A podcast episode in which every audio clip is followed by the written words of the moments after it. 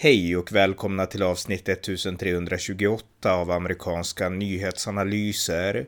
En konservativ podcast om internationell politik med mig, Ronny Berggren, som kan stödjas på swishnummer 070-30 28 95 0.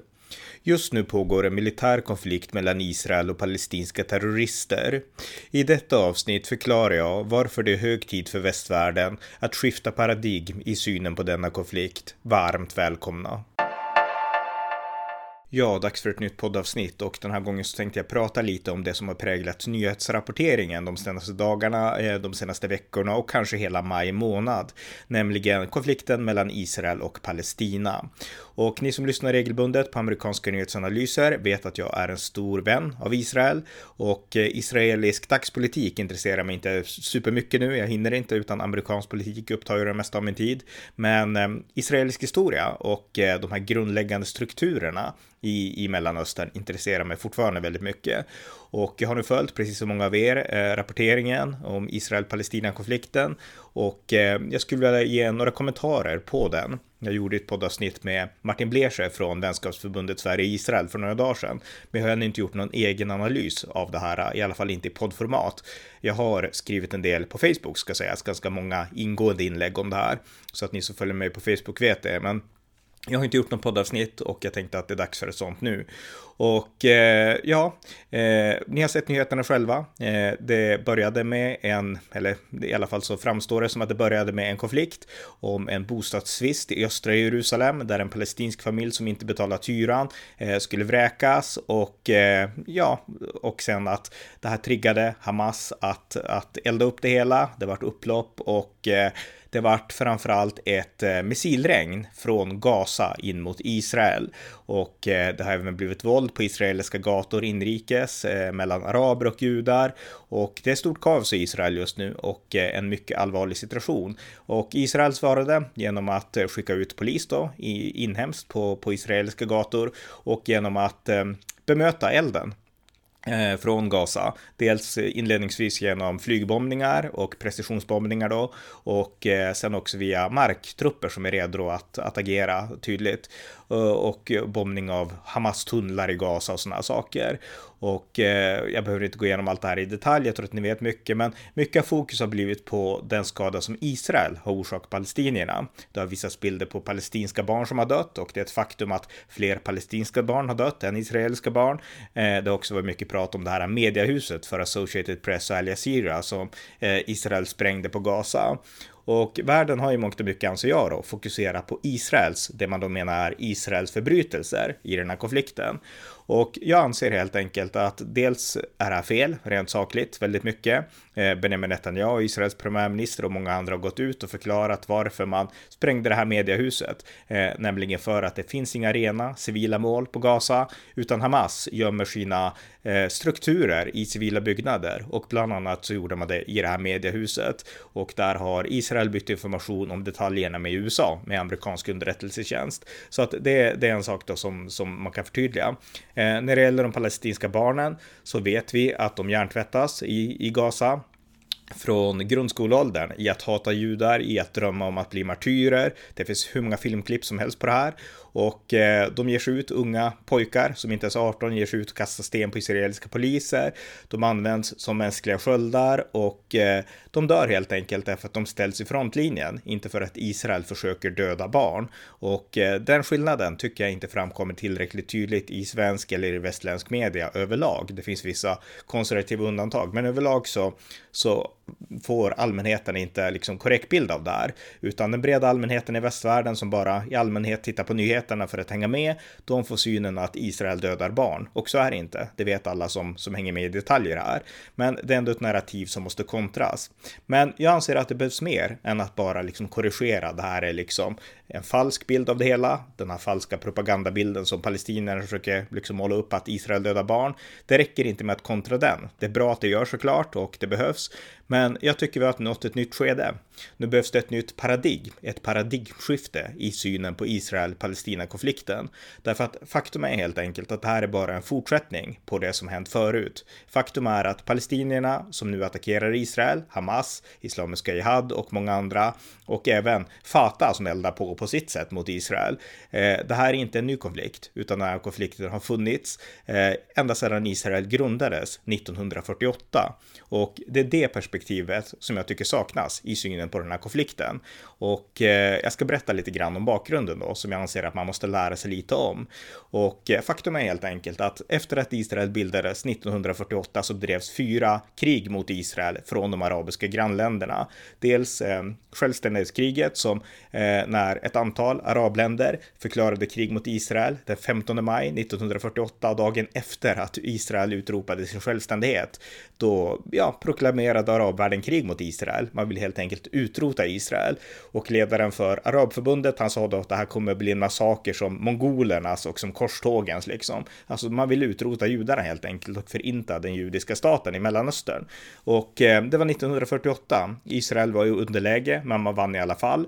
Eh, så kommer ny konflikt, Suezkriget 1956 eh, och det var lite mer storpolitik där när Israel anföll först, i synnerhet Egypten som man betraktade som en farlig fiende. Men det var ändå ett krig, ett försvarskrig för att skydda mot en potentiell farlig fiende för Israel. Så det var kriget 1956. 1967 kom det krig som kallas sexdagarskriget. Återigen ett krig där arabvärlden samlade för att förinta Israel och där Israel slog till och lyckades segra därför att man var snabba Eh, att agera. Sexdagarskriget, det tog bara sex dagar då innan arabvärlden kapitulerade. Så det var ett försök. Sen kom Jom Kippur-kriget 1973, judarnas heliga dag, när arabvärlden tänkte att nu ja, håller de sig undan och liksom firar helg och sådana saker. Och arabvärlden attackerade återigen Israel och det varit ett tufft krig för Israel, men Israel, Israel överlevde den gången också. Så fyra krig har ägnats åt att försöka förinta Israel och eh, att det inte längre sker på samma sätt av de här omgivande arabländerna länderna. Det beror på två faktorer. Den första är att Israel har byggt upp eh, en av världens starkaste militärer av just de här orsakerna, att man har blivit anfallna gång på gång på gång eh, under sin existens existens. Så att det går inte att krossa Israel längre. Inget enskilt arabland och ingen allians kan egentligen göra det lättvindigt längre. Eh, därtill beror också på att det har växt ett annat hot mot hela den arabiska världen och det hotet från Iran som nu tar mer och mer fokus från den omgivande arabiska världen då, framförallt Saudiarabien, men även eh, Irak och en del andra länder där omkring och Egypten och sådär som inte vill se iranskt inflytande öka och inte minst emiratstaterna då. Eh, så att eh, det är lite därför som, som situationen har förändrats när det gäller den nationella politiken mot Israel. Eh, men den här idén om att Israel ska förintas och judarna ska fördrivas därifrån, den lever kvar. Den lever i synnerhet kvar, i synnerhet kvar bland islamisterna, bland terroristgrupperna, eh, Hamas och eh, ja, Islamiska Jihad, men även Hezbollah och de här Salafi-rörelserna runt om i arabvärlden, även om de har haft tid, liksom ägnat mer tid åt andra frågor, eh, så, så lever den drömmen ändå kvar om att förinta Israel och så. Så att den idén lever kvar. Och eh, bland palestinierna så finns den också. Och eh, det som sker med liksom palestiniernas intifador, de här när man kastar sten på israeliska soldater och sådana saker, det som började 1988, det är egentligen en fortsättning på den här drömmen om att förinta Israel. Och det, den insikten, den förståelsen för att det är så, är någonting som vi i väst har trollat bort i vår nyhetsbevakning och i vårt historiska minne över den här konflikten. Därför att det framställs ofta som att konflikten mellan palestinierna och Israel handlar om mark som Israel har ockuperat. Och faktum är att när planen för Israel ritades upp 1947 av FN, då tilldelades eh, Israel vissa områden och eh, tanken var också att en arabisk stat skulle bildas bredvid Israel. Den arabiska staten verk, verkställdes aldrig därför att i det här kriget som, som jag berättade om, när arabiska länder skulle förinta Israel så tog Jordanien över de här områdena från ja, den här framtida arabiska staten. Så att det har aldrig funnits någon liksom ren palestinsk arabisk stat. Det är viktigt att komma ihåg det, utan det var Jordanien som tog över den marken och det gjordes 1948 och eh, i kriget 1967 när arabvärlden återigen försökte förinta Israel, då gick Israel på offensiven och då tog man över från Jordanien de här områdena som idag kallas ockuperade, Västbanken, Gaza, Golanhöjderna och en del andra områden och i synnerhet östra Jerusalem. Så att då tog Israel de här områdena 1967 och Jerusalem, det är ju judarnas heliga stad. Eh, det har varit judarnas huvudstad historiskt och eh, alltså i, i forna tider innan diasporan för 2000 år sedan. Och eh, det har varit, Eh, ja, den stad som judar, i, judar i diasporan över hela världen alltid har drömt om att kunna få återvända till. Så att eh, det var en stor stund för Israel när man återtog hela Jerusalem 1967 i sexdagarskriget. Och vi ska komma ihåg att det här var alltså ett försvarskrig. Man tog marken från en angripande fiende. Eh, och det är viktigt att, att förstå det. Så att det var liksom inte ett erövringskrig, utan man, man tog mark från en angripande fiende. Och det är den här marken nu som Eh, som har blivit så kontroversiell och som, som världen menar att om bara palestinierna får rätt till hela den här marken, då kommer det att bli fred. Eh, det är bara det att det här narrativet så, som man då lyfter fram, det, det stämmer inte. Eh, därför att Israel har gång på gång förhandlat om den här marken som man tog över 1967. Man vill ha, man vill ha Jerusalem som sin tydliga enade huvudstad och det ska sägas att sen Israel tog över eh, Jerusalem, hela Jerusalem 1967, så har den här staden blivit öppen för hela världen. Vem som helst kan resa till Jerusalem och alla tre världsreligioner, de här tre Jerusalemcentrerade religionerna, kristendom, kristendomen, judendomen och islam, alla de religionerna har rätt att komma till Jerusalem, att be, att tillbe på sitt sätt och följa sina religiösa traditioner. Staten Israel garanterar alla den rättigheten, judar, kristna och muslimer. Det har inte skett förut i historien, utan det är en konsekvens av att Israel tog över Jerusalem. Det är viktigt att förstå det. Så att det är en sak där då. Eh, sen så har man också Gaza och man har Västbanken och eh, alla de här platserna har ju otroligt många historiska kopplingar till judendomen ska sägas. Det är judarna, men även kristna som har väldigt starka kopplingar till de här platserna. Islam har inte på samma sätt, utan det är Al-Aqsa-moskén eh, i Jerusalem främst. Och eh, den uppkom ju långt senare, alltså på 600-talet i samband med att islam erövrade Jerusalem år 636 eh, från de kristna då på den tiden. Men eh, hur som helst, alltså de här områdena nu som man då diskuterar. Eh, Israel har erbjudit palestinierna att få de här områdena många gånger förut. Det, kan, det är en princip som kallas land mot fred. Eh, att Israel erbjuder land i utbyte mot att palestinierna eh, slutar bedriva terror och att Hamas slutar ha i sin, sin lagstiftade ja, partiförfattning att Israel ska utrotas från kartan och judarna kastas i havet. Eh, Hamas har haft det i sin liksom ideologiska skrift och, och, så. Men det har inte skett, utan trots att Israel gång på gång i olika avtal, Osloavtalet 94 och framtida erbjudanden som getts under 90-talet och 2000-talet så har där Israel då har varit berett att ge upp eh, hela, alltså 98 procent av de här så kallade eh, ockuperade områdena, så har palestinierna sagt nej. Och det här visar att palestinierna är ingen god förhandlingspart, utan de vill ha hela kakan. Och om man vill ha hela kakan, då visar det tydligt att det är inte fred man är intresserad av från palestinskt håll, utan man är intresserad av att upprätthålla den här gamla drömmen om att kasta ut judarna i havet och förinta staten Israel. Den här gamla eh, nationalarabiska drömmen, islamistiska drömmen och den dröm som har funnits och även eh, har försökt implementerats av araber tidigare, men man, de flesta länder har ju nu gett upp eftersom det inte har gått. Men det är den drömmen som driver den här palestinska våldsvågen mot israeler. Vi kan inte glömma bort det och vi har glömt bort det och det är det jag tycker är problematiskt. Så att eh, orsaken till terrorn, det är alltså inte att palestinierna inte får den mark som de gör anspråk på, utan det är den här drömmen om att utrota Israel och det bevisas helt enkelt genom att Israel gång på gång har erbjudit just land mot fred utan att det egentligen har gett några vettiga resultat.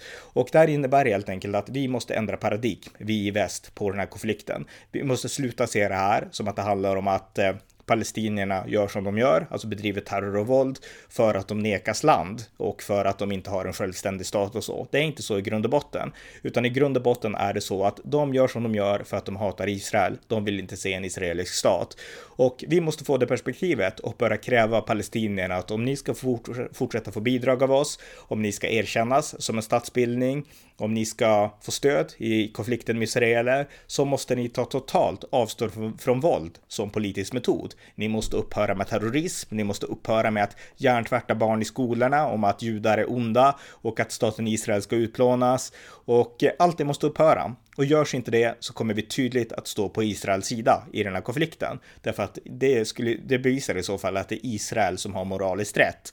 Och det är dit jag vill komma, det är dit jag vill driva den här diskursen. Därför att nu i västvärlden så tycker de flesta egentligen. Alltså står man lite mer på vänsterkanten i västvärlden, socialistiskt håll och även idag, numera islamistiskt håll också, det finns ju sådana grupperingar i väst, så anser man att eh, Majoriteten av skulden ligger på Israel. Eh, vänstern anser det på grund av att Israel är militärt starkare. Eh, islamisterna anser det på grund av att Israel är, ja, judar ungefär.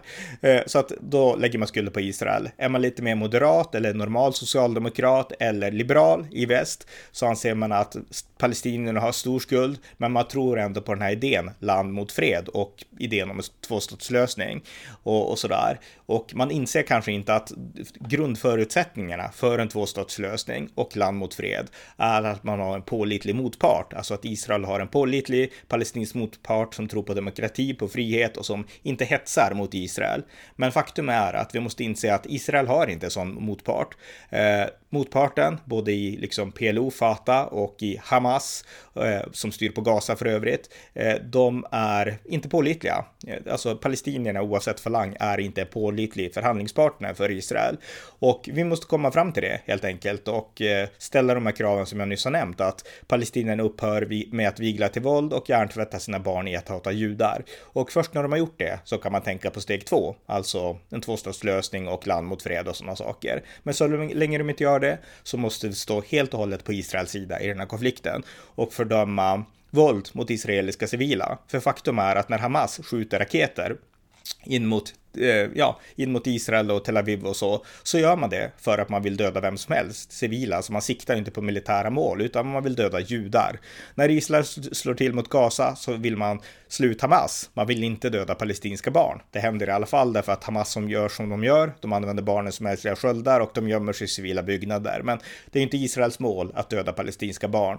Eh, så att vi måste förstå den skillnaden. Alltså, Hamas vill döda judar, eh, Israel vill inte döda palestinier i allmänhet, utan de vill bara besegra terroriströrelsen Hamas och Islamiska Jihad och andra liknande rörelser. Så att den skillnaden måste vi förstå och utifrån den förståelsen ta det här moraliska ställningstagandet för Israel och i den här konflikten mot palestinierna. Och sen måste palestinierna lära sig att svälja det och acceptera det tills man har reformerat sig i lite mer riktning mot västerländska värderingar där man tror på mänskliga rättigheter och liksom tar tydligt avstånd från terrorism. För det gör inte palestinierna idag. Så att det paradigmskiftet vill jag se hos politiker i väst. Och vi är inte där riktigt än. Det finns länder som är mer på Israels sida, USA till exempel, och det finns länder som är mindre på Israels sida, Europa här då i synnerhet. Men hela väst måste komma fram till det jag nu har sagt, att det moraliska ställningen ställningstagandet är att vara för Israel i den här konflikten och mot palestinierna. I grund och botten därför att Israel är en demokratisk nation som upprätthåller demokratiska värderingar medan palestinierna, även om de är svagare än Israel, för det är de, så tror de inte på liksom demokratiska värderingar och de tror på terror som metod och de tror att målet helgar medlen och de har ingenting emot att eh, civila judar mördas. Så att eh, det moraliska ställningstagandet måste vara för Israel. Så det är en av de här sakerna som jag vill betona. Eh, en annan sak som vi också sett i skuggan av den här konflikten i Mellanöstern, det är att antisemitismen i Europa och i västvärlden, Nordamerika, är i allra högsta grad levande. Eh, vi har sett eh, palestinska demonstrationer mot Israel i europeiska städer. Jag såg ett klipp nyss från London när ett eh, gäng bilar körde in i ett judiskt område med palestinska flaggor och man ropade megafon “Fuck Israel” och eh, “Låt oss våldta judiska döttrar” ungefär. Så att eh, fruktansvärt, eh, fruktansvärda antisemitiska demonstrationer runt om i Europa. Det här var ju bara ett av många exempel. Det finns många exempel här i Sverige också och mm, runt om i Sverige därför att vi har också en stor arabisk, muslimsk och palestinsk befolkning som hetsar på och eldar på mot Israel. Och det här visar helt enkelt att eh, vi har ett problem med massinvandringen till väst. Därför att i takt med att den muslimska invandringen fortsätter i väst och att eh, den palestinska mentaliteten och anti-israelismen breder ut sig, då kommer väst och Europa, i synnerhet då kanske eftersom vi har störst invandring, att eh, få lite färre västerländska värderingar och lite mer i grund och botten islamiska värderingar. Och där finns det en historia, lång historia av antisemitism. Eh, så genom den här massinvandringen så tillåter vi antisemitismen att återigen få Eh, rota sig i Europa och det är mycket olyckligt. Så det här är också någonting som, som vi måste uppmärksamma. Men vi kan se på tv nu, de här demonstrationerna och läsa på internet och titta på klipp och sånt där. De här demonstrationerna runt om i, i västvärlden mot Israel. Och det är mycket beklagligt och det här är också någonting som vi måste ta itu med. Så att nu behövs det ett nytt politiskt ledarskap. Ett politiskt ledarskap som är tydliga i västvärlden att eh, vi stöder Israel i den här konflikten och som är stenhårda mot den nya växande antisemitismen i väst, nämligen den islamiska. Och eh, ja, arabiserade antisemitismen. Så att det var lite det som jag ville berätta i den här podden då och det här eh, lite mer övergripande perspektivet som jag vill ge, som jag tycker saknas när svensk media i synnerhet då skildrar den här konflikten. För det är aldrig någon liksom historisk bakgrund. Så att jag hoppas att ni fått eh, lite nytta av det här och ja, vi hörs snart igen. Det var avsnitt 1328 av amerikanska nyhetsanalyser. En podcast som finns för att ge det konservativa perspektiv på världen som svensk media inte ger. Stöd gärna på swishnummer 070-30 28 95 0 eller via hemsidan på Paypal, Patreon eller bankkonto. Det var allt för idag. Tack för att ni har lyssnat.